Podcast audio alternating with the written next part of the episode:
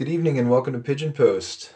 My name's Mike and I am here in my office, the closet. It is 11:24 p.m.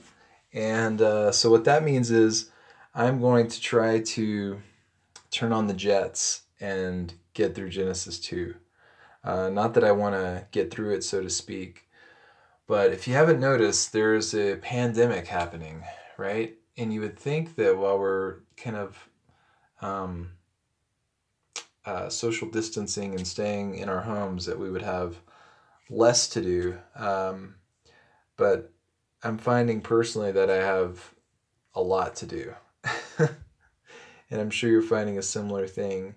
And so I don't want to just get through this, but I find it's very good for me to to do this. I mean, I do this podcast um, for several reasons, but uh, one of the things that I think it does for me personally is kind of like uh, making a journal. You know, it's like writing down your thoughts. Um, and I've never been good at, at tackling that task of really just writing out what I think. So I'll probably never be able to write a book or anything like that without extreme assistance.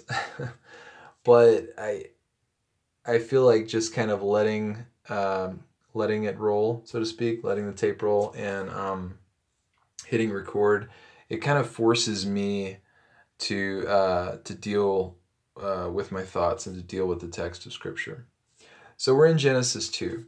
So if you haven't read Genesis 2 recently, you might want to pause it right here. I'm not going to put any pause music this time, but you might want to pause it right here and read Genesis 2.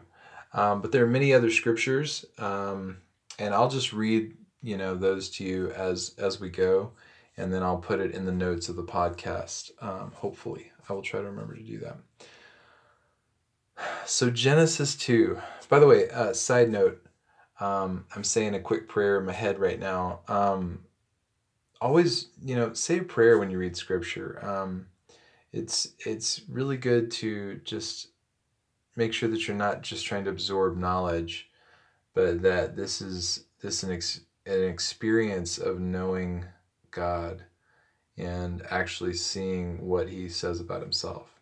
And so, uh, on that note, think about what we said in Genesis one that these are homeless ex slaves wandering in the desert they have all of their earthly belongings with them, and they have kids and wives and animals and whatever they have on them, right? They just left an oppressive regime, right? They left the Pharaoh, and God did a miracle. He parted the waters. We talked about that last time. And they're praising God, but then the reality sets in that they are in the desert it's really dry in the desert. It's really hot. It's really cold at night. Um, it's really dark. It's really bright. There's a lot of extremes in the desert. Um, and they're looking up at these stars every night. And Moses is, now I don't know when Moses wrote Genesis, but Moses is instructing the people of God. Um, and that whole time before they actually enter the promised land, Moses, in fact, never enters the promised land. And so um, you can imagine that Moses is putting this down on paper, but he's also telling it to the people and giving them who God is and what God has done. Um, so th- the context of who in the audience that this was originally written to were the Israelites in the desert. Um, in a sense, they're going back to reclaim this land that is supposed to be theirs. We're going to find out this story as we read Genesis. Like, how did the promised land become to come to be called the promised land? Um, but interestingly, Moses is taking them all the way back to creation when he- the heavens and earth were made and telling them who is this God that did this. This God is Yahweh. He is the God who made the heavens and the earth. I was reading Jonah the other day um, to the kids, and I noticed that uh, when Jonah is on the boat uh, and he's explained to the sailors uh, which God he prays to, he prays to Yahweh, the maker of the heavens and the earth. And, um, or excuse me, I think he says, um, the earth and the seas, or the he says something like that. Um, you know what? I should just look it up in my Bible right here because I'm just making myself look foolish. Um, he says, I am a Hebrew and I fear the Lord, the God of heaven, who made the sea and the dry land. So there you go. So that recognition in the Israelites' mind that, you know, like Jonah is on a boat in the sea, right? Now, Jonah came much later, but um, just the mindset here. He's on a boat in the sea and he recognizes that God made the heavens are the. Uh, why am I brain farting my way through this? Maybe because it's 11:30. what is the phrase? The sea and the dry land. Right. So this is the God of heaven and earth, right? But Jonah is recognizing that he's on the ocean and he worships the God who made the sea and the dry land. And I thought the men's response is really funny here. It says, They were exceedingly afraid. What is this you have done? For the men knew that he was fleeing from the presence of Yahweh because he told them. So they're like, Wait a minute, dude. You are running away from the God who made the sea. Like, it's not smart to go out on the sea. God made the sea, right? So these Israelites are being told that God made this beautiful garden with all these animals, um, that God made the stars that they're looking at every day, and that and they're going to see the unfolding of who they are. So I think it, it's really helpful for us we don't often get this mindset of like, who was this written to? And we have to ask this in every book of the Bible because it's written to us, yes, but first it was written to a particular audience. And then by extension and through Christ, it gets applied to us. But th- these are homeless Israelites. Just wanted to underline that. Um, what we're going to see in here is that they're leaving a Pharaoh, right? Like a sinful slave master and they're being introduced to um, the king, right? The good king, the king who made all things good. Um, this is their sovereign now. And he's going to be identified as a sovereign, right? As one who is in authority and control. He's going to give a command here in Genesis 2. Um, and yeah, if you haven't paused it and read that, just do that whenever you're comfortable um, right now, because we're going to go ahead and start talking about it. Um, so Moses is educating the people about who God is, what he's done, and who they are, and what their purpose is. And I think that's really important. I mean, you're going out into an unknown land, leaving everything that you've known, bringing your family, knowing that there's probably going to be some battles along the way. What's the purpose of all this? I mean, they were told that the purpose was for them to go out and worship the Lord, right? Um, in the desert, that was the original thing that Mo- that Pharaoh uh, that Moses told Pharaoh was that they were going out to worship and sacrifice to the Lord. And so they have to understand why they're doing this stuff and what this all means. So here we go.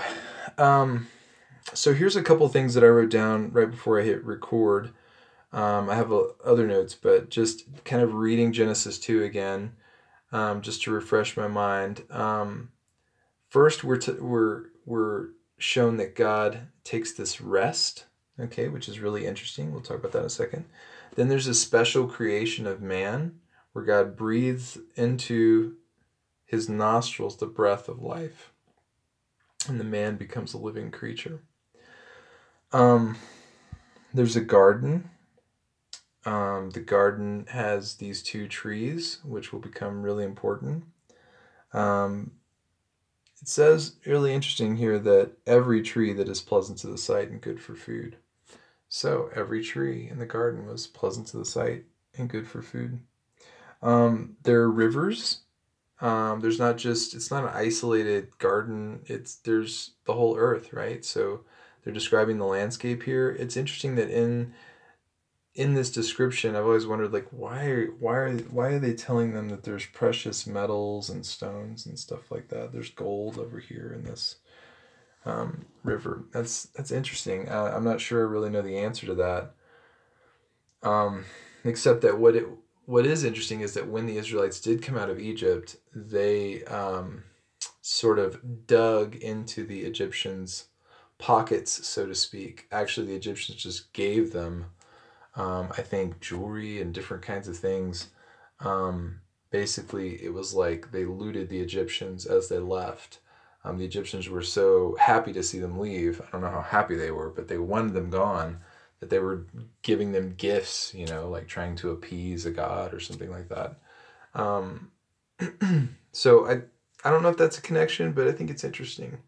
Um, and definitely there is uh, when we read Revelation. I don't know if I wrote down to read this part, but in the description in Revelation, it's talking about the city with all these precious metals and stones that comes out of heaven, the New Jerusalem. Um, so don't lose don't lose track of the fact that God has already planned a better new creation um, where the stones are not buried in the dirt but actually already built into a city. Um, so there's definitely a connection there. I mean, when you read in Revelation about the New Jerusalem or heaven, as we call it, you know, coming down to earth and Christ reigning, there's rivers, there's stones, there's all this similar imagery that we see in Genesis 2. Okay, and then there's a command, right? The command says, You may surely eat of every tree in the garden, but, so except of the tree of the knowledge of good and evil, you shall not eat. From the day that you eat of it, you shall surely die. Ominous, okay? Has there ever been a command that wasn't broken by someone somewhere? Um, we know that this is a long book, right? It doesn't end in Genesis 2. So there's a command don't eat from the tree of the knowledge of good and evil because you will surely die. Um, he doesn't mention the tree of life there, right? So theoretically, they were allowed to eat from the tree of life. All right. Um, then uh, we see Adam uh, sort of like getting his authority and his purpose. He's naming all the animals uh, of creation. Um, but something's still not quite what it needs to be, right? So God causes Adam to go into this deep sleep. He performs a surgery and does this other special creation where he takes a rib and makes it into a woman and he brings her to the man and Adam sort of sings this song or says this poem This at last is bone of my bones and flesh of my flesh. She shall be called woman because she was taken out of man. Um, so he he calls her woman, right? And um, we see this thing about marriage here, right? This is the first marriage. So marriage came before sin. It was part of creation. So it's a solid part of our worldview, like the thing that God has laid out even before creation. Marriage is in that. Um, and it says, Therefore, a man shall leave his father and mother and hold fast to his wife, and they shall become one flesh. Um, notice it doesn't say they become one spirit, but it does say they become one flesh. And the man and his wife were both naked and were not ashamed. Um, everything's still good at this point right? So whoever came up with these chapters, which was I think a French guy in 15th, 16th, I don't know. Um, somebody uh, chapterized, if that's a verb, the Bible. Uh, they stop it very nicely right there uh, before chapter three, which is the fall, right? Um, but we're in chapter two right now, so let's just keep focused on the fact that this is good and it's very good. All right, so here's uh, some of my notes, and I'll um, do what I did last time, which is read a ton of scripture. But uh, I'm going to go faster this time. Um, so the heavens and earth were finished. God gave a command. I find Psalm 19 really a really interesting parallel. Right? So check out Psalm 19. Um, and I'm going to go quick, so just pause it, you know, if you need to find Psalm 19 in your Bible or device. Um, but I'll read it if, if you just want to listen. The heavens declare the glory of God, and the sky above proclaims his handiwork. Day to day pours out speech, and night to night reveals knowledge. There is no speech, nor are there words whose voice is not heard. Their voice goes out through all the earth, and their words to the end of the world. In them he has set a tent for the sun, which comes out like a bridegroom leaving his chamber, and like a strong man runs its course with joy. Its rising is from the end of the heavens, and its circuit to the end of them. And there is nothing hidden from its heat. Interesting that in those six verses, there's this little summary of just the natural, or what we would call natural revelation. And now in verse 7, it shifts and talks about special revelation, the thing that God says, which for us is now, you know, this complete Bible that we have in front of us. And for Adam was this command that he got from directly from God. The law of the Lord is perfect, reviving the soul. Reviving. Think about that, like coming to life. Like, so God breathed into Adam, he became a living being or a living soul. The law of the Lord is perfect, reviving the soul. The testimony of the Lord is sure, making wise the simple. Keep that in mind that, that what God says is what makes us wise. And there's going to be this looking for wisdom that happens in chapter 3 that's not, it's violating the law. So, how can you look for a wisdom that violates the testimony of God? Because the testimony of God is what makes us wise. The precepts of the Lord are right, rejoicing the heart. The commandment of the Lord is pure, enlightening the eyes. We're going to see the eyes in uh, chapter 3 as well. The fear of the Lord is clean. It's clean. There's no shame there, right? Enduring forever.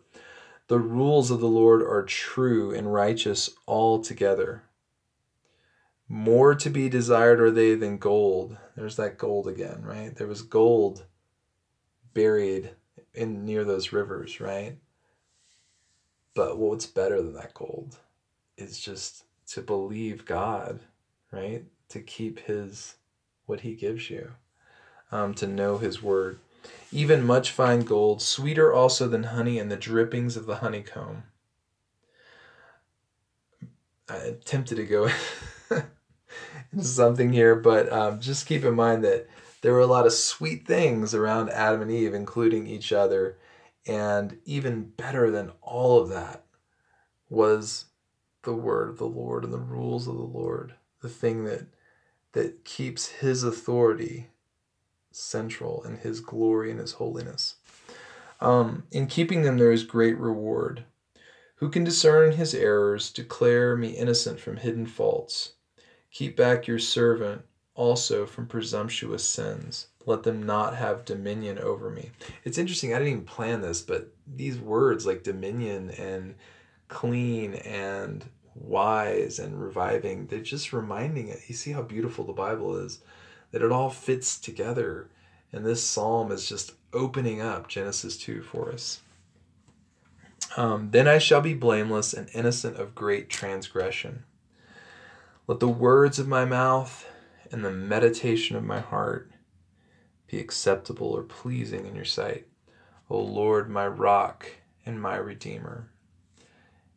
That that's what needs to be written on our hearts. Let the words of my mouth and the meditation of my heart be pleasing in your sight. O Lord, my rock and my redeemer.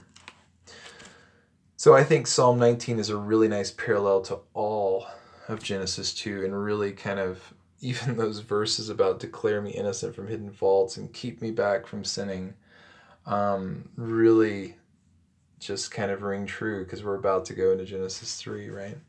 Not on this podcast, but on the next one. Um, so just a note about rest, right? Um, God rested not as a law, but as a gift. And he rested before sin even came into the world, right? Which is interesting because Jesus made it a point to do good works on the Sabbath as our Savior. And He told us that it's lawful to do good. And if we think about it, the greatest good that could ever be done is the cross. And so it's interesting how the in uh, Christianity the Sabbath is um, fulfilled in the next day, right? The first day of what you might call the new creation. So, like, think about it like this if Jesus died on a Friday, and I know that there's debate about which day he died, or um, that part really doesn't matter that much, but he died, right? If it was a Friday, that means that that all of those six days, that would be their six days, were over at that. And then the seventh day would be God's day of rest, right? When you would think that he's resting from working right? And Jesus is in the grave that day. And then the first day of the week, which is Sunday, is the day that he rose from the grave. I'm just using the traditional days. I know that there have been people that map it out slightly differently. Um, but the idea is still there, right? That that if Christ completed his work and then rested, right? Um, but we and we worship on Sunday, which is we often think of that as the last day of the weekend, but it's actually the first day of the week because there is a new creation, there is a resurrection, there is the fact that we serve a risen Savior, and so there was always like that that you're kind of waiting for that first day of the next week that doesn't seem to really happen. It sort of falls off a cliff, right? Um, but that kind of is this sort of foreshadowing that there is going to be a new creation. The second week is going to be awesome, and it starts with the resurrection of Christ, um, which is often called the Lord's Day. Okay, so in in the resting, you know, there there's like this almost like this reflection on the blessing and holiness of God. Um, for us, we can meditate on what God has done. Not meditation like Eastern meditation, where we empty ourselves, but where we fill ourselves with His Word and with praise and let our hearts fill with thanksgiving and blessing for what um, God had done. Um, God gave a command. Adam should have seen that command as a good part of his many blessings. Um, so I don't know how all the days worked out after that day of rest. Um, but Adam was there, Eve was there, if they were created on the sixth day, and that that day of rest, you know, should have been this time. And I don't know what it was. The Bible doesn't tell us what happened on that day uh, for them. But for us, we have to remember that God gives us these times, even if we don't do it on a Sunday to reflect and to meditate on his goodness. And the words of our mouth like psalm 19 says and the meditation of our heart should be pleasing in our sight as we understand that god yahweh is our rock and our redeemer. And um, so that's part of the purpose of this rest. And um, i just want to point out a couple of really cool things about rest. I'm not i have no intention in trying to teach all about sabbath and all that i don't I don't know all about that. Um, but I do know that in the New Testament, um, what it says about the Sabbath, uh, you can definitely see what the what the focus is here. So Mark two, verse twenty seven. And he, this is Jesus, said to them, The Sabbath was made for man, not man for the Sabbath. So the Son of Man is Lord even of the Sabbath. And I think that Lord should be capitalized because who else is Lord of the Sabbath uh, but God Himself, and Jesus is God. So if your Bible doesn't capitalize Lord there, um, I'm no Greek scholar, but I, I question that. Uh, but at any rate, uh, many Bibles do capitalize Lord there. So, um, I don't want to go all into the context of why Jesus said that. Um, I think Pharisees were questioning about some things. But the point is that Jesus is the Lord of the Sabbath.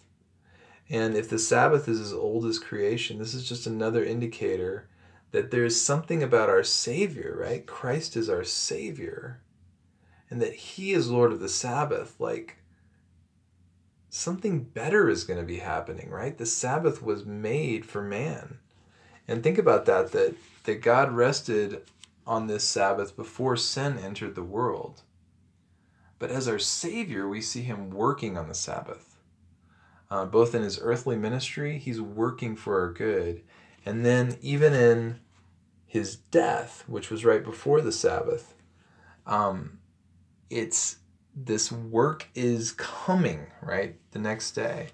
Um, so that's a that's a cool thing that I probably haven't fully explored, but I wanted to throw that out there that Jesus is the Lord of the Sabbath. And then um, Hebrews chapter 4, verse 2 through 3. Once again, I I can't take the time to get into the full context, but if you want to read um, chapters three and four of Hebrews, you'll you'll see more. Um, but just to make this point, um, four verses two and three. For good news came to us just as to them. Um, and this is interesting because he's talking about um, the Israelites in the wilderness. Okay, so definitely very parallel passage here. Uh, but the message they heard did not benefit them. He's talking about some of the ones that disbelieved while they were in the wilderness, because they were not united by faith with those who listened. Okay, so faith in the hearing of the word of God is really important. And now it says, For we who have believed enter that rest. As he has said, um, As I swore in my wrath, they shall not enter my rest, although his works were finished from the foundation of the world. Um, and I'll read the next verse. Um, For he has somewhere spoken of a seventh day in this way, and God rested on the seventh day from all his works. In Hebrews, this guy, whoever wrote Hebrews, maybe Paul, maybe Apollos, maybe somebody else. Um, this is really high level stuff, okay? so don't expect me to fully explain it. Uh, but the fact that those that we who have believed enter that rest, that's what I wanted to underline there. So Hebrews 4 3, we who have believed enter that rest. And Jesus' words, think about that, that Sabbath was made for man. So God in creation has made a day, right? And it's not just the literal Sunday where we rest and stay at home it is the fact that we are entering this peaceful rest with God, that we are reconciled to God by what Jesus did, and we're united to Him by faith and enter into His rest. That if you're a Christian, that even though the world is going crazy right now, that we can have peace in our heart because we can enter His rest with Him. Um, and remember, that was before sin even happened. So this is another foreshadowing of this. This rest is better um, because it's a, re- a rest where we've been redeemed, where Jesus is working all things for our good because Jesus does work on the Sabbath. So if we're in Christ and His rest and He's working for our good, um, nothing can separate us from His love. That's the end of Romans 8, right? Um, so cool stuff there, even though I didn't um, do that as nice and clearly as I wanted to. So um, hopefully you can kind of dig into those thoughts about rest. But anyway, the point is that God's rest it represents peace with creation. Um, and honestly, guys, in Genesis, there's not going to be a lot of peace. in the Bible, things explode after Genesis 2. Um, it's really sad. Uh, but remember that that God's rest is available in Christ uh, as you're reading this. Okay, um, um, to pause for a brief commercial break. Just kidding, this isn't really a commercial. But I am trying to drink this uh, tart cherry kombucha by KeVita, and it's excellent. So um, uh, let me just take a little chug of that because to my health, right?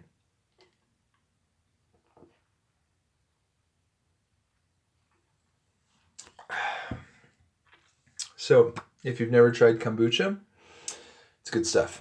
Um, there's a little bit of caffeine in it. Um, but yeah, it's like a sparkling tea with ginger and all kinds of good stuff. And um, I find that it, it really is good stuff. Probiotics, really good stuff. All right, that wasn't a real commercial, so don't think I'm doing this for money. All right, so I want to uh, spend the rest of the time really focusing on um, the marriage part in here. Um, I think that's what I want to do. And I think I'll probably even read some of Revelation, which will also kind of talk more about the city that I was talking about earlier and how that kind of parallels with Genesis 2. So it's really interesting that Revelation and Genesis, they kind of parallel. Like the Revelation ends the way Genesis starts, but it's better, and it's better because of Jesus. Um, okay, so marriage. How awesome is this? I mean, if you're married, you know part of how awesome this is. But this is the marriage as it was laid out, like even before sin. And it's part of our worldview. And I'm I'm just gonna read scripture because um, you know, sometimes, you know, we say things um, that our culture finds controversial, and even other Christians uh, start rejecting and, and finding controversial, but they're not controversial at all. It's part of the goodness of God. He made them male and female. That's that's what he did. Why is that controversial? Um, we see what marriage is supposed to be, what it was meant to be and that's why we have the worldview that we have unapologetically, right? Um, that a marriage is between one man and one woman because that's the way that God ordained it. And anything less than that is not a marriage. It's just, you can't call it a marriage because that's not what it is. And um, lest you think that I'm being unfair, um, I'm just trying to show you um, and show myself and my kids and um, what the Bible says. I mean, I, I look at us very much like the Israelites in the desert right now. The church, it's in a good place. I think I think the church overall is in a good place um, in certain parts, but we constantly need to remind ourselves, like like the psalm says, "Let the words of my mouth and meditation of my heart be pleasing in your sight." What is our does does what the bible says make it down into our hearts it doesn't unless we meditate on it and it's like tilling up the soil to let to let it breathe and to let the water in and to plant things we have to till up the soil in our hearts we have to pray for a new heart and pray for a tender heart and pray for our hearts to be like good soil so that the word of god gets in it that it actually bears fruit and that's that's the goal here it's not to uh, make any kind of political statement. I am very much not that way. Okay, so if you know me at all, um, I have my moments, but I'm not a political guy. I think that that that politics, the role of politics, um, is that God ordains authority to do what's right. And that a lot of that stuff can be found in Genesis, right? We should take care of the earth so I'm I'm not one of those like you know, burn it cuz it's going to burn anyway, you know. I don't I don't take that view of you know that Jesus is coming back and everything's going to be destroyed, so we should just go ahead and destroy it and dump chemicals everywhere. Um, I definitely do not take that view. Um, by the way, we saw a good movie called Dark Waters. I think it's Dark Waters. Yeah, with Mark. Is it Ruffalo? Does it rhyme with Buffalo? I don't know. Um, but anyway, I think Christians should definitely take care of the environment. And you know that when we don't, there are effects that happen. Um, I, I think it's really interesting. You're never going to fully, especially in our current crisis, this is really interesting. You should do everything you can to preserve life, but you're never going to beat the system. And that's what we're going to see in the fall, that things get harder. Um, but right now, the system is perfect in Genesis 2, right? Um, and if we look at marriage, we need to see what marriage is meant to be um, before the fall. We don't want to look at marriage after sin enters the world and say, "Oh, well, this is you know, I'm just I'm doing just as good as Abraham did, so whatever." No, we want to look at what God has ordained it to be and as men, and I'm preaching to myself because I need to hear this. We want to love our wives the way that God wants us to love them. So I'm getting a little bit ahead of myself here. So let's read some scripture and um, see what it says in Mark 10, verse 6. But from the beginning of, these are Jesus' words, by the way. But from the beginning of creation, God made them male and female. He's quoting Genesis. Therefore, a man shall leave his father and mother and hold fast to his wife, and the two shall become one flesh. So they are no longer two, but one flesh. What therefore God has joined together, let not man separate. Guys, I, I don't know who's listening to this podcast. Not a lot of people. but um, if there is anybody listening and you're a pastor, uh, please just, in love, just be clear and just say things the way that they are people will appreciate you just being clear. It's your job. I mean, if you're a pastor or a Bible teacher, um, there's a certain Bible teaching ministry that I think has some real issues, and uh, I don't think I want to mention their name, but just make sure you kind of vet your Bible teachers. Like, um, I always look up anything I read um, if I'm not sure like where it's originating from I try to look the person up. And this is like one of those litmus tests. And I know some people don't like litmus tests, but just a side note. You look somebody up, Bible teacher, whatever, if they can't tell you what marriage is, why why would you listen to them? Uh, this guy this guy uh, he was on a different podcast and he was asked pretty directly about the issue of homosexuality and he was like, well, you know, I think we just need to have a conversation and the Bible's really rich. And he goes into all this long stuff. And it's like, this is how you know when you're being deceived, brothers and sisters. When somebody just won't answer the question. Okay? Even, and you might come back and say, well, Jesus was mysterious when he answered questions, right? But Jesus was trying to accomplish something different. Okay? When Paul answered a question, he answered the question.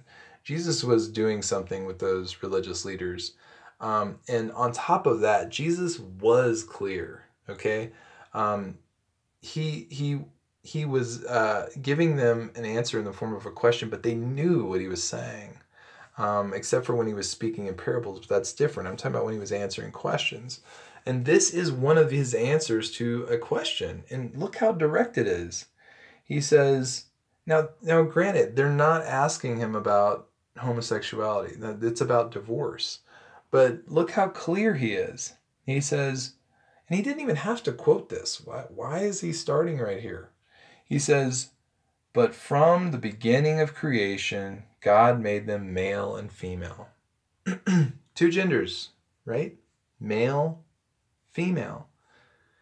It's really simple. It's not hard. It's this, you know, we lose our minds when we get to Genesis chapter 3. And I'll save that whole discussion for Genesis 3. But we want to focus on the goodness of God in marriage. And Jesus is saying, look, this compromise of divorce is not the intention of God. That's due to the hardness of your heart. You should stay together. And that's what marriage is it's when two people get together and stay together um, and make this union before God, and God makes the union. What God has joined together, no one should separate.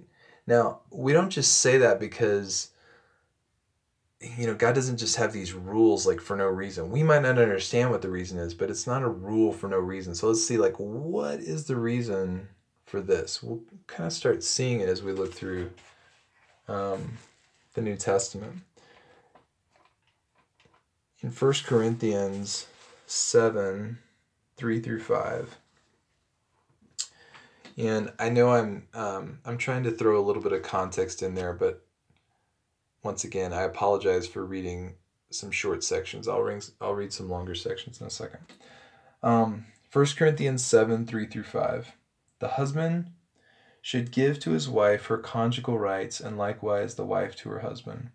For the wife does not have authority over her own body but the husband does Likewise, the husband does not have authority over his own body, but the wife does. Do not deprive one another, except perhaps by agreement for a limited time, that you may devote yourselves to prayer, but then come together again, so that Satan may not tempt you because of your lack of self control. Um, that's that's kind of obvious, right? I try not to say too much in these, but you know, I have to say some because, um, you know, I, w- I want my kids to hear these uh, sooner than later. But um, anyway, I think those verses are really clear um, that that sex is for marriage, right? So what do we have here when we take the Bible's clear teaching?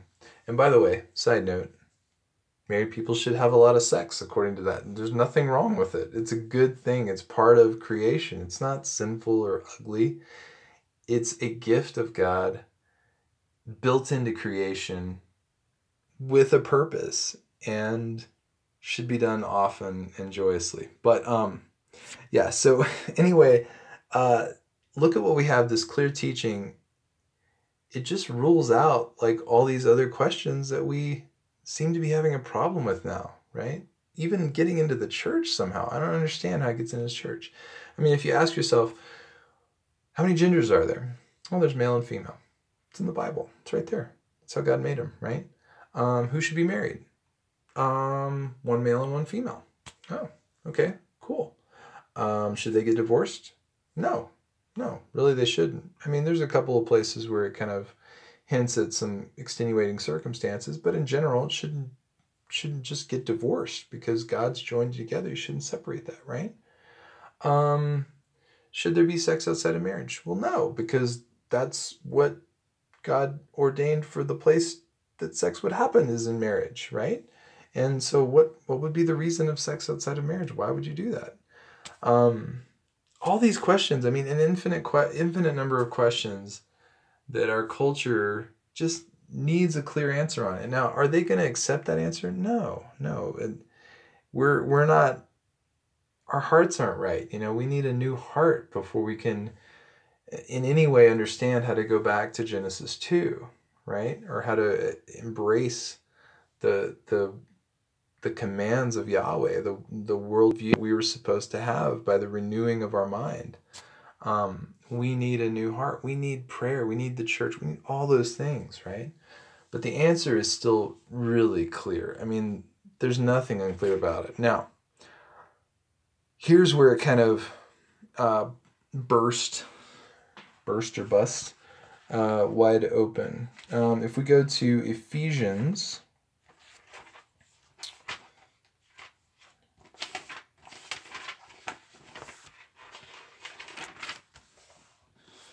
Ephesians 5, this is so cool. Praise God that this is in the Bible, that He gave us this. Um, we'd still probably be able to figure it out, but He's really clear right here. Here we go. Ephesians 5:22 Wives submit to your own husbands as to the Lord. Mm, interesting. For the husband is the head of the wife, even as Christ is the head of the church, his body, and is himself its Savior. Now, as the church submits to Christ, so also wives should submit in everything to their own husbands. Hmm. So there's some kind of picture of Christ in the church when a wife submits to her husband. That's interesting. Next verse, uh, or a couple verses down, verse 25. Husbands, love your wives as Christ loved the church and gave himself up for her. So the husband is supposed to love the wife as Christ loves the church. That's that's a pretty big responsibility. I know that the whole submission thing becomes this real issue. Um, but just before you go down that road um, of questioning God's goodness here, um, the husbands have to love the wife as Christ loves the church. That's impossible, but it's an ideal that we're supposed to strive for, that we're supposed to love her as Christ loves the church. And he gives the husband much more instruction because we need it, right? Um, so here it goes, this whole section I'll read. Husbands, love your wives as Christ loved the church and gave himself up for her, that he might sanctify her or make her holy, having cleansed her by the washing of water with the word, so that he might present the church to himself in splendor, without spot or wrinkle or any such thing, that she might be holy and without blemish.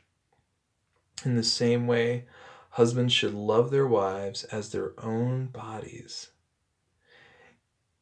He who loves his wife loves himself. For no one ever hated his own flesh, but nourishes and cherishes it just as Christ does the church, because we are members of his body. Therefore, a man shall leave his father and mother and hold fast to his wife, quoting Genesis, and the two shall become one flesh. This mystery is profound and I'm saying that it refers to Christ and the church. So Paul's saying Genesis 2 is about Christ and the church. Yes, it's about Adam and Eve. There was an Adam and Eve. It all happened. Yes. But it is a mystery which we now understand is about Christ and the church. By the way, side note, when Paul uses the word mystery, he doesn't mean a spooky, mysterious thing with you know smoke and and all this stuff you know we tend to like think that those add-ons, you know, um, smoke and incense, like this is some kind of holy thing. Like that is not the kind of mystery that Paul's talking about. He's talking about something that we didn't understand, but now we understand through Christ. And that, that Christ is shining light on something and making it even more clear, which is the whole point of this podcast, right? However, let each one of you love his wife as himself, and let the wife see that she respects her husband. So clear, right? The man and woman are equal, right? But we have different roles, especially in marriage. And I'm not going to preach a whole sermon on marriage here. I think it's really just super clear, right? That if a husband is not loving his wife, that he has problems. Number one, he doesn't love himself, according to this. He must hate himself because she's part of his flesh. So he's hating himself. He's also disobeying God uh, because God holds him to the standard of Christ in the church. So, husband, you are never doing a good enough job. I don't mean to bring condemnation here, but it I would tell this to myself. I mean, I would tell it to my son when he grows up or to anybody the husband has to keep loving his wife as Christ loves the church, which for me personally means daily repentance. I'm not saying I'm I'm achieving that. No. Daily I have to come before God and say, God, forgive me. And sometimes I need to do that more explicitly, to be quite honest. But in my heart, just constantly repenting of not loving our wife as Christ loves the church. And more and more doing that.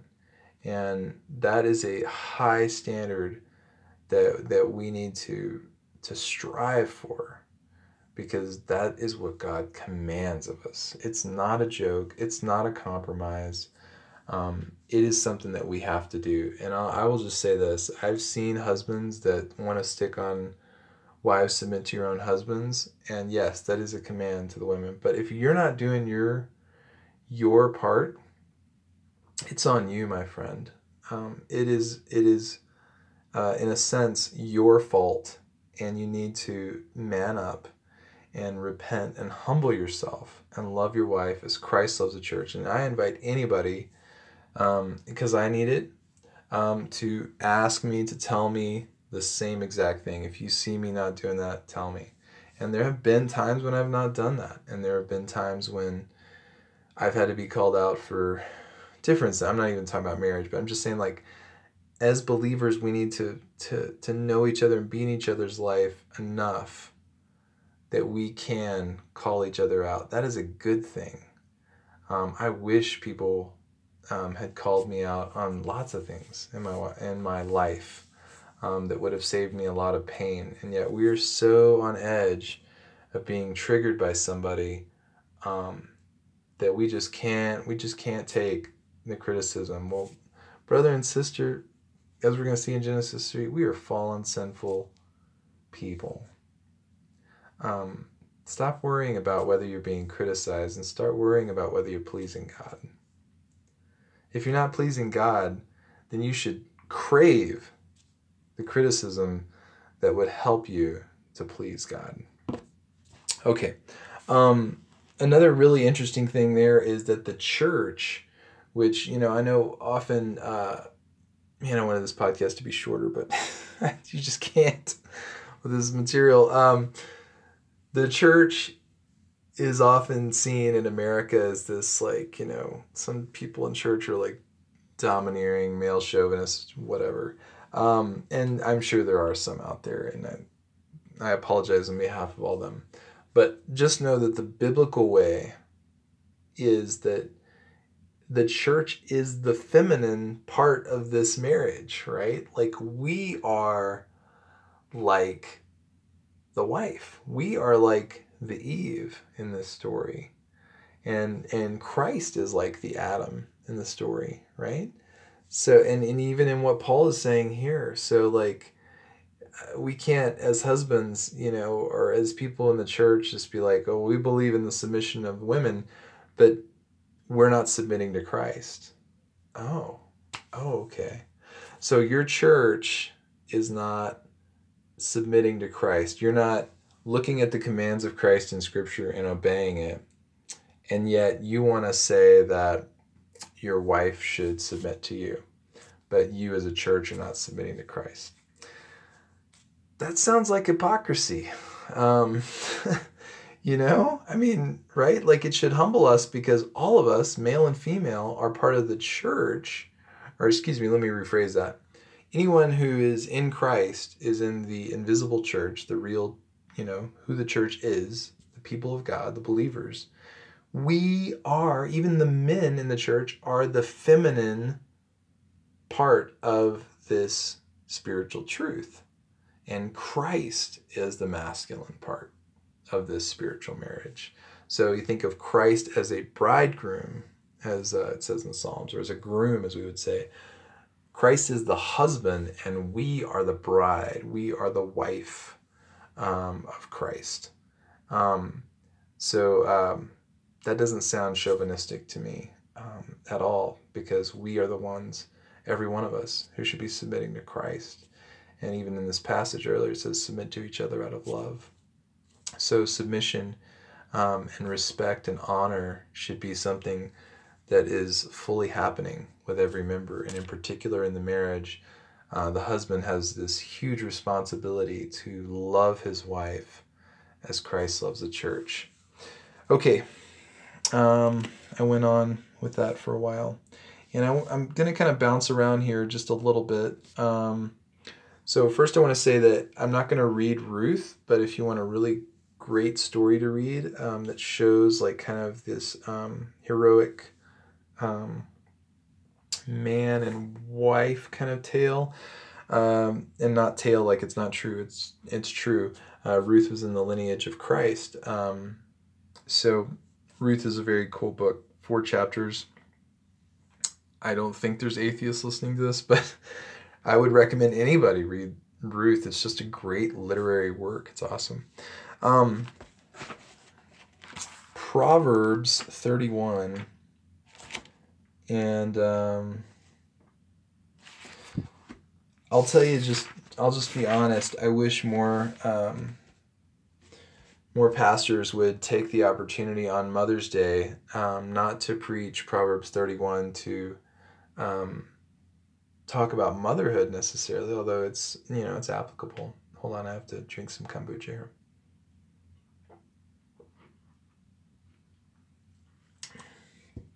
But to actually see that since Christ fulfills all Scripture, everything in the Old Testament, doesn't mean we can just um, you know allegorize everything, but the things that are obvious we should, right? Um, so look at uh, Proverbs thirty one verse 10. And I'll read 10 through 31. An excellent wife who can find. Actually, let me go ahead. I don't have time to read this twice on, on this uh, podcast. So I'm just going to say, while I'm reading this, I want you to think about how this is actually what the church does for Christ and for its members when it talks about children or whatever. So instead of reading this how we probably normally read it, like oh, this is the great woman and this is what we should be looking for in a wife. That's true. It's all true. Um, but also think about how Christ and actually the church should be fulfilling Proverbs 31. Okay? Uh, with the view in mind of what we just heard about what a wife does according to Paul, and that the woman was made to be a helper of the man. Okay? Proverbs 31, verse 10 An excellent wife who can find? She is far more precious than jewels. Oh, there's those precious stones again that we saw buried in Genesis, right? The heart of her husband trusts in her, and he will have no lack of gain.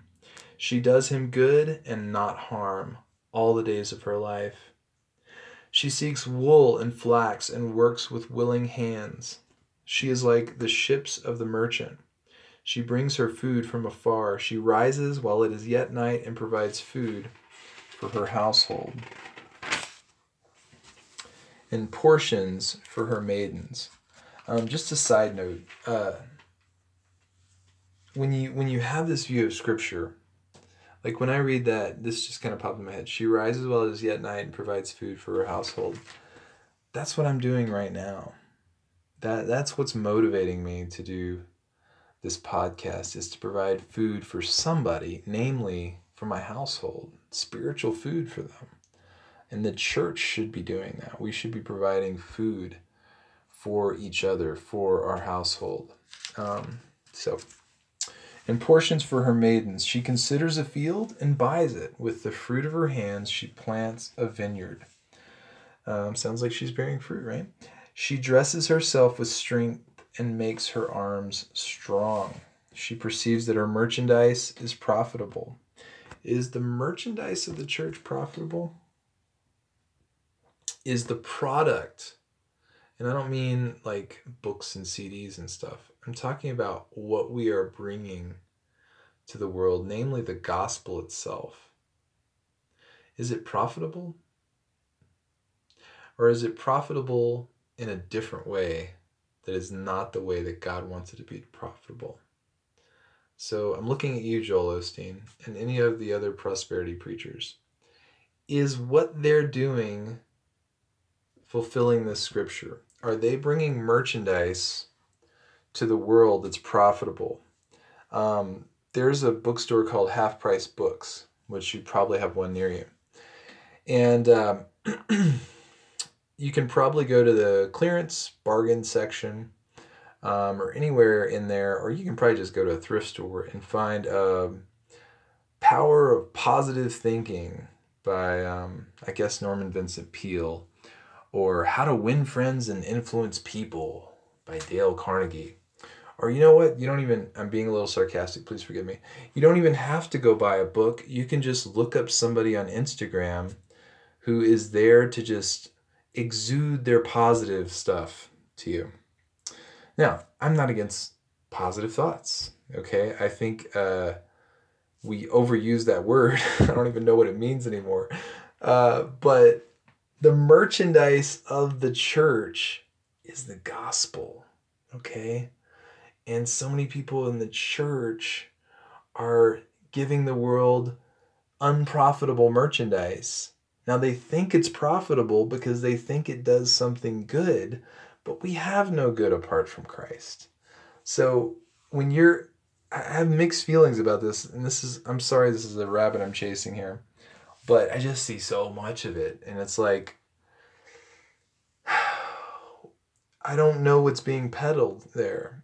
Um, uh, when you're peddling a mindset, I get, I get really um, sort of anxious about that now, you know, in school, uh, I'm a teacher, and you know, there there is something to having a positive mindset and our growth mindset, as we call it, and and stuff. Those things kind of reflect um, some of the grace of of creation, even before sin enters creation. I understand all those things, but just be really careful how you parse that out. I don't even know what the answer is to it, but but using God type language and trying to to teach um, this kind of wisdom and taking all of the God out of it is some it just it doesn't feel right, you know? It's kind of like taking Proverbs 31 and just saying that it's about the excellent wife. Okay, yeah, but you're you're missing it. I mean, like, is is this really what's going to cure the wife who's who finds herself as being not excellent? Is basically like a moralism, right? To say like you should be working harder, you should be staying up all night feeding everybody in the house. Uh, you should be starting a side business and killing it. You know, like, is this really what Proverbs 31 is about? I don't think so. I don't, there's nothing wrong with those things. Fine, do those things. But what Proverbs 31 is fulfilled in is the church being the helper and the bride of Christ and being fruitful in the world and bringing the merchandise, which is the gospel, to the world. That's what the world needs. The world doesn't need positive thinking. There's enough people out there telling the world that they're great. That's not the gospel. It's not going to get anybody a, a, an inch closer to the gospel. In fact, the greater that a person thinks they are, the further away from the gospel, the harder it is to get that rich man through the eye of the needle, you know? Um, sorry, that was a, that was an aside. Where am I at here? Um, her lamp does not go out at night. She puts her hands to the distaff, and her hands hold the spindle. She opens her hand to the poor and reaches out her hand to the needy. She is not afraid of snow for her household, for all her household are clothed in scarlet. I hope you're clothed in, in scarlet. I hope that it is about Christ and Him crucified. She makes bed coverings for herself. Her clothing is fine linen and purple. Her husband is known in the gates. Whoa, let's talk about that. Is Christ known in the gates? I'm feeling a little uh, under conviction for is Christ really known in the gates where I work? I'm not sure. Now, keep in mind, this is, you know, this is to the church, and I understand that there's separations of things that have to happen, and and I try to abide by that. But um, that's a tough one. Yeah, we're not going to solve that in this podcast. But just think like when when people think about who don't believe in Christ, hear the name Jesus or hear the name Christian or hear about the church in the corner, does it reflect well on the King of Kings?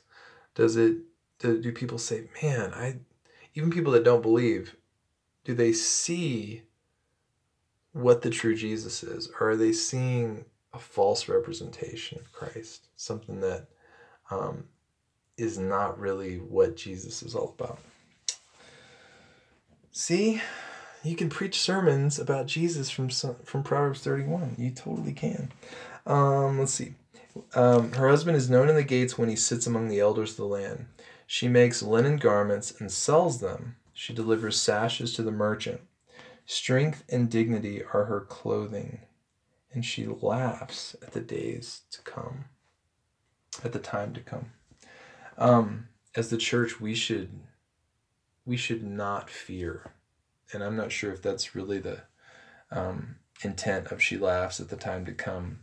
But I, I think it's talking about the the readiness that we have as the church um, not to make light of things but to know that i know that god's going to provide for us i know that god has a plan even in this crisis um, the church doesn't need to be nervous um, as such. Uh, we need to really keep our eyes focused on our our husband, Christ, um, and and really um, know that everything is going to be okay. And part of that is because we're spreading the gospel, we're bearing fruit, and that's the good part. Okay, uh, let's see. She opens her mouth with wisdom, and the teaching of kindness is on her tongue. She looks well to the ways of her household, and does not eat the bread of idleness. Her children rise up and call her blessed, her husband also, and he praises her. Many women have done excellently, but you surpass them all. Charm is deceitful and beauty is vain, but a woman who fears the Lord is to be praised. Give her of the fruit of her hands, and let her works praise her in the gates.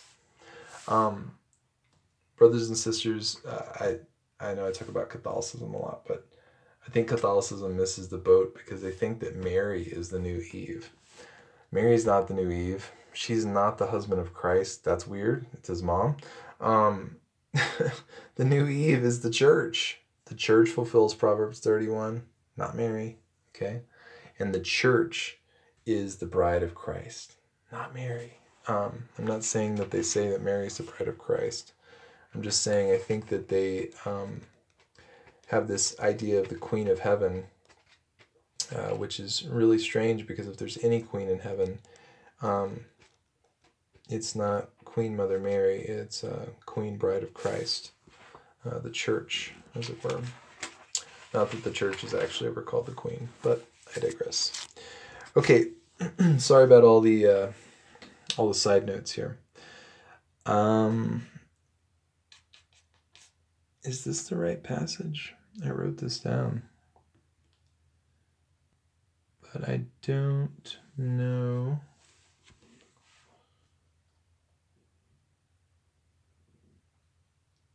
I don't think it's the right passage. Um, so I was going to read Second Corinthians 5 1 through 5.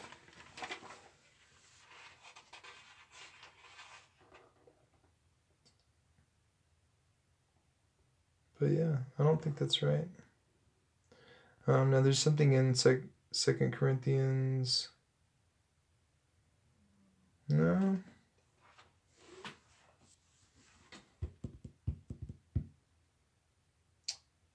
Um, well, there's something in 1 Corinthians 5 and 6, um, which we mentioned homosexuality. Um, so if you want to read more about like what Paul's teaching is on sexual immorality and see how clear that is, um, I'll just direct you to 1 Corinthians 5 and 6 and uh, like those whole chapters, 1 Corinthians five and six. And I think, I'm not really sure why I wrote down that other passage. But that's okay. Believe it or not, we only have one more to read. Um, yep, we broke the hour mark. I was trying not to do that. Lord, multiply my sleep for real. Revelation 19. Now, here's what I wrote down to read. And I think it's probably good to read all of this um, because it's going to talk about the bride of Christ. It's going to, I believe, show Christ as king. And it's going to tell us um, what the New Jerusalem, I believe, is going to look like. So I've had these notes for a while, so sorry, guys. Um, fumbling around a little bit. Revelation, here's what I'm going to read Revelation 19, 6 through 9, um, all of chapter 21, and then five verses into chapter 22. And once again, I'll put all of these scriptures um, in the notes. So, should be done in about five minutes here. Here we go. Um, Revelation 19, 6 through 9. Now, this is like the end, right? This is the end of the Bible. This is kind of showing the consummation, if you want to use that word of all things. Here it goes.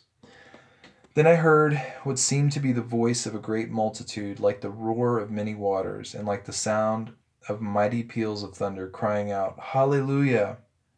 For the Lord our God, the Almighty, reigns. Let us rejoice and exult and give him the glory. For the marriage of the Lamb has come, and his bride has made herself ready. It was granted her to clothe herself with fine linen, bright and pure. For the fine linen is the righteous deeds of the saints.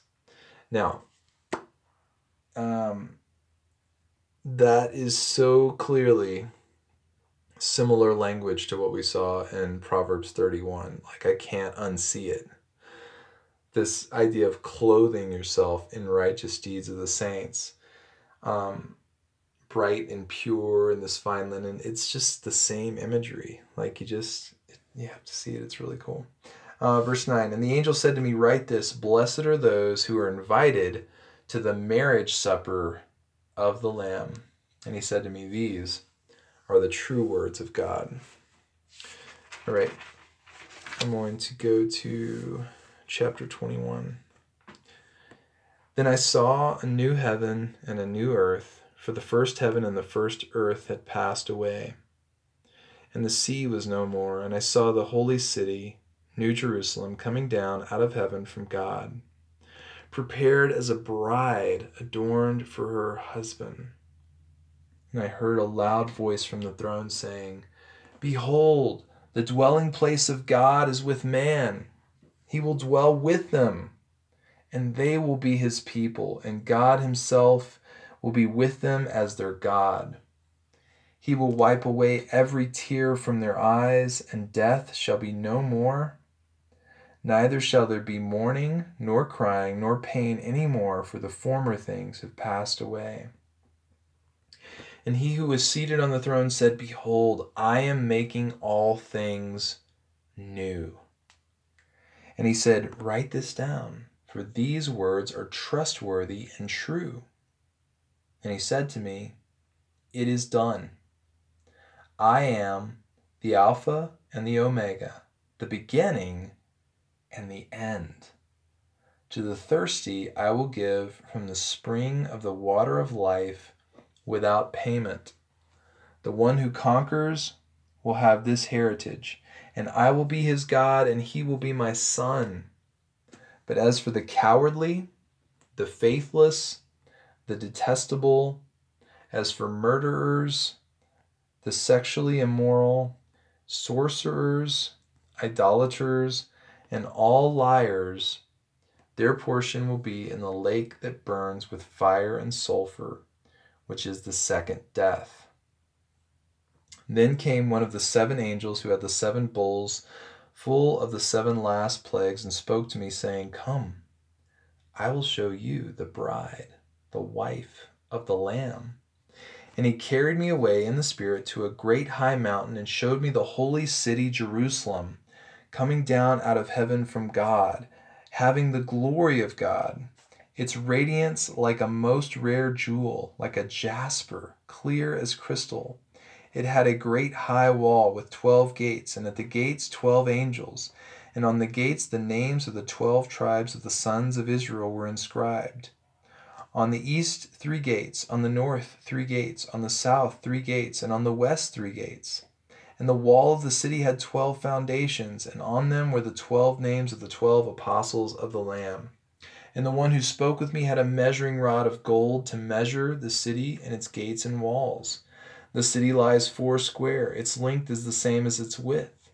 And he measured the city with his rod, twelve thousand stadia. Its length and width and height are equal. He also measured its wall, 144 cubits by human measurement, which is also an angel's measurement. The wall was built of jasper, while the city was pure gold, like clear glass. The foundations of the wall of the city were adorned with every kind of jewel. The first was jasper, the second was sapphire, the third agate. Um, I don't know if that's how you say that.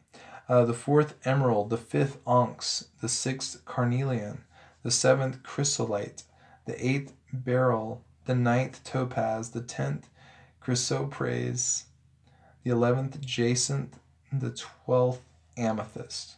If I said any of those wrong, I'm sorry. And the twelve gates were twelve pearls, each of the gates made of a single pearl, and the street of the city was pure gold like transparent glass. And I saw no temple in the city, for its temple is the Lord God the Almighty and the Lamb. And the city has no need of sun or moon to shine on it, for the glory of God gives its light, gives it light, and its lamp is the Lamb.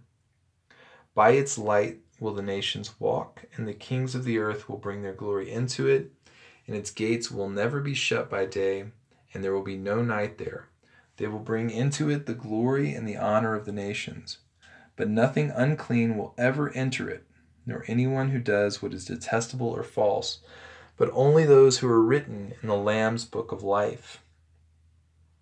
Chapter 22 Then the angel showed me the river of the water of life, bright as crystal, flowing from the throne of God and of the Lamb through the middle of the street of the city.